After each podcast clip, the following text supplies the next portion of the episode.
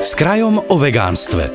Moderné slovenské potraviny Kraj a Slovenská vegánska spoločnosť vám prinášajú seriál dialógov o benefitoch rastlinnej stravy a vegánskom životnom štýle.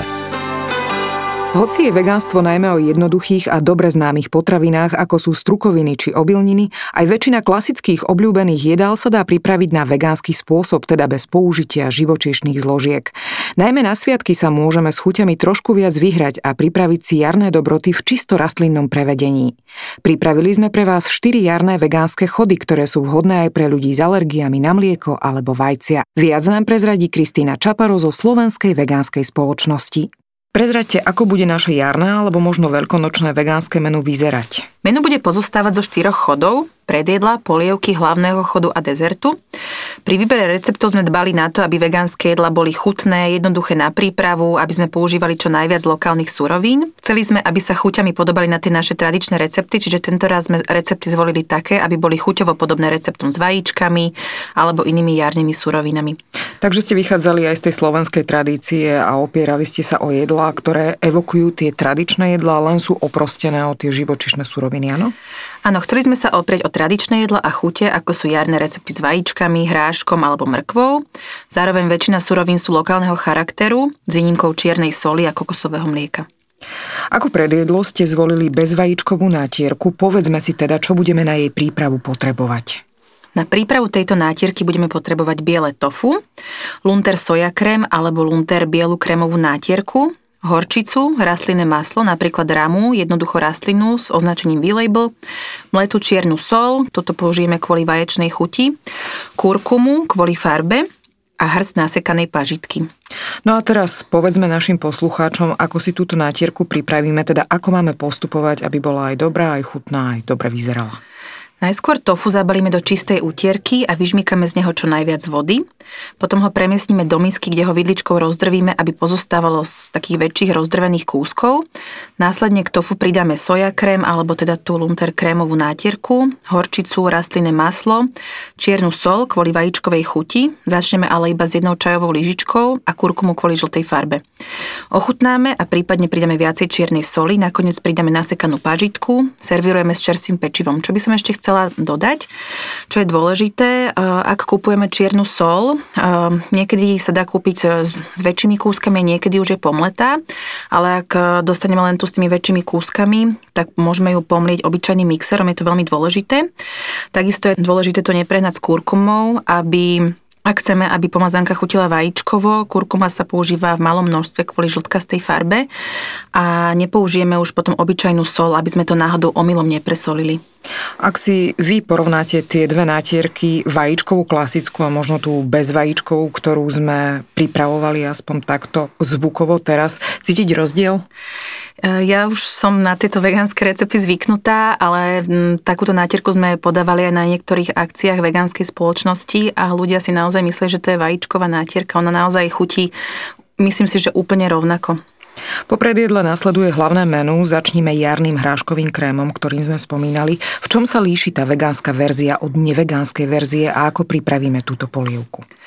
Hráškový krém je známy recept, použili sme ho práve preto, že hrášok nám vďaka svojej síte zelenej farbe evokuje jar a tento recept je veľmi jednoduchý na prípravu. Hrášok obsahuje veľa bielkovín, vlákní, dôležitých vitamínov a minerálov. No a tá vegánska verzia sa líši v použití rastlinnej smotany a oleja namiesto živočíšneho masla. Ako to pripravujeme takúto polievku? Z celkového objemu hrášku si dáme cca jednu sedminu bokom, potom na olivovom oleji opražíme na drobno nadsekanú cibuľu, pridáme nakrájaný zemiak, mrazený hrášok, sušený cesnak alebo čerstvý cesnak a trocha soli. Chvíľu to porestujeme a zalejeme zeleninovým vývarom. Potom to varíme približne 20 minút, polievku rozmixujeme do hladka tyčovým mixérom, pridáme smotanu, prípadne ešte trocha vody na doladenie konzistencie a necháme ešte chvíľu prejsť varom. Ku koncu varenia pridáme zvyšný hrášok, ten, čo sme si odložili najskôr bokom a dochutíme. A potom to môžeme servírovať zaliate trochu rastlinej smotany na ozdobu a posypané petržlenovou vňaťou. Našim hlavným jedlom bude zemiakový šalát a zeleninové fašírky. Čo použijeme do vegánskeho zemiakového šalátu na miesto majonézy? Dnes už existuje na trhu veľmi veľa druhov vegánskych majonéz, teda čisto rastlinných majonéz. Jeden takáto majonéza sa nachádza aj v potravinách kraj s názvom veganéza. Ak by sme si ale chceli pripraviť vlastnú majonézu, existuje tiež niekoľko možností, ako takúto majonézu pripraviť úplne jednoducho doma. Napríklad veľmi rada pripravujem majonézu z červenej šošovice alebo aj sojového mlieka. Tá z tej červenej šošovice sa robí tak, že mm, rozvaríme tú červenú šošovicu, potom ju scedíme a vymixujeme ju s olejom v pomere 2 k 1.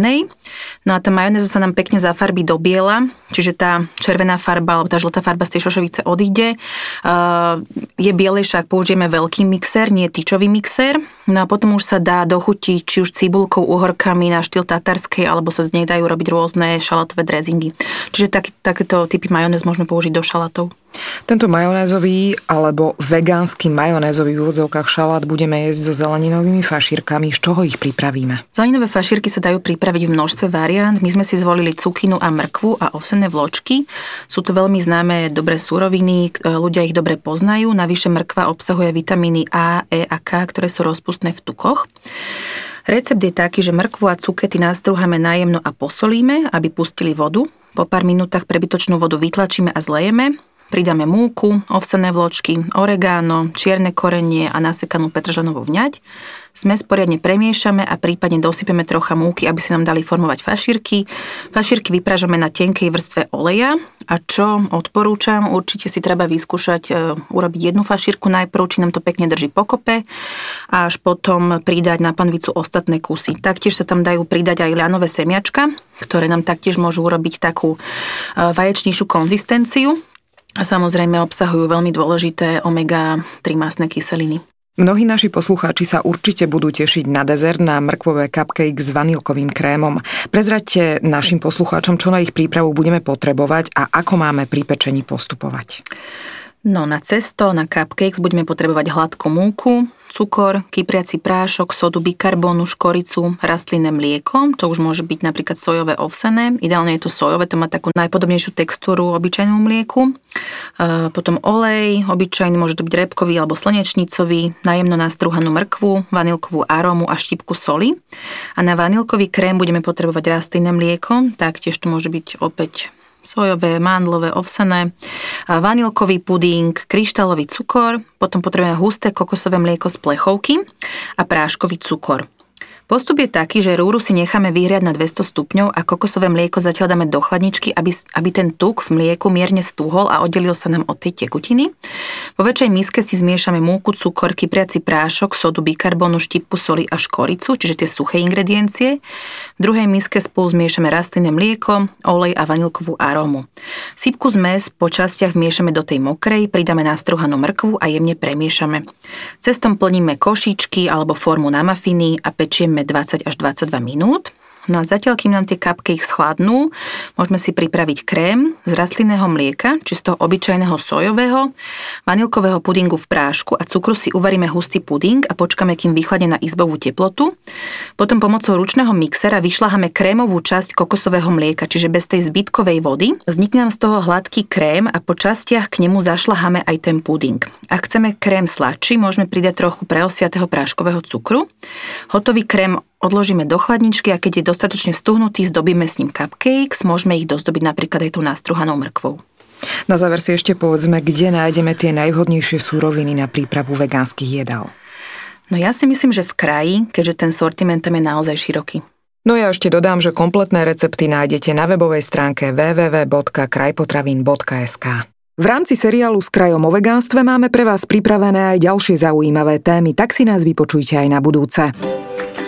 Tento podcast vám priniesli moderné slovenské potraviny Kraj a Slovenská vegánska spoločnosť.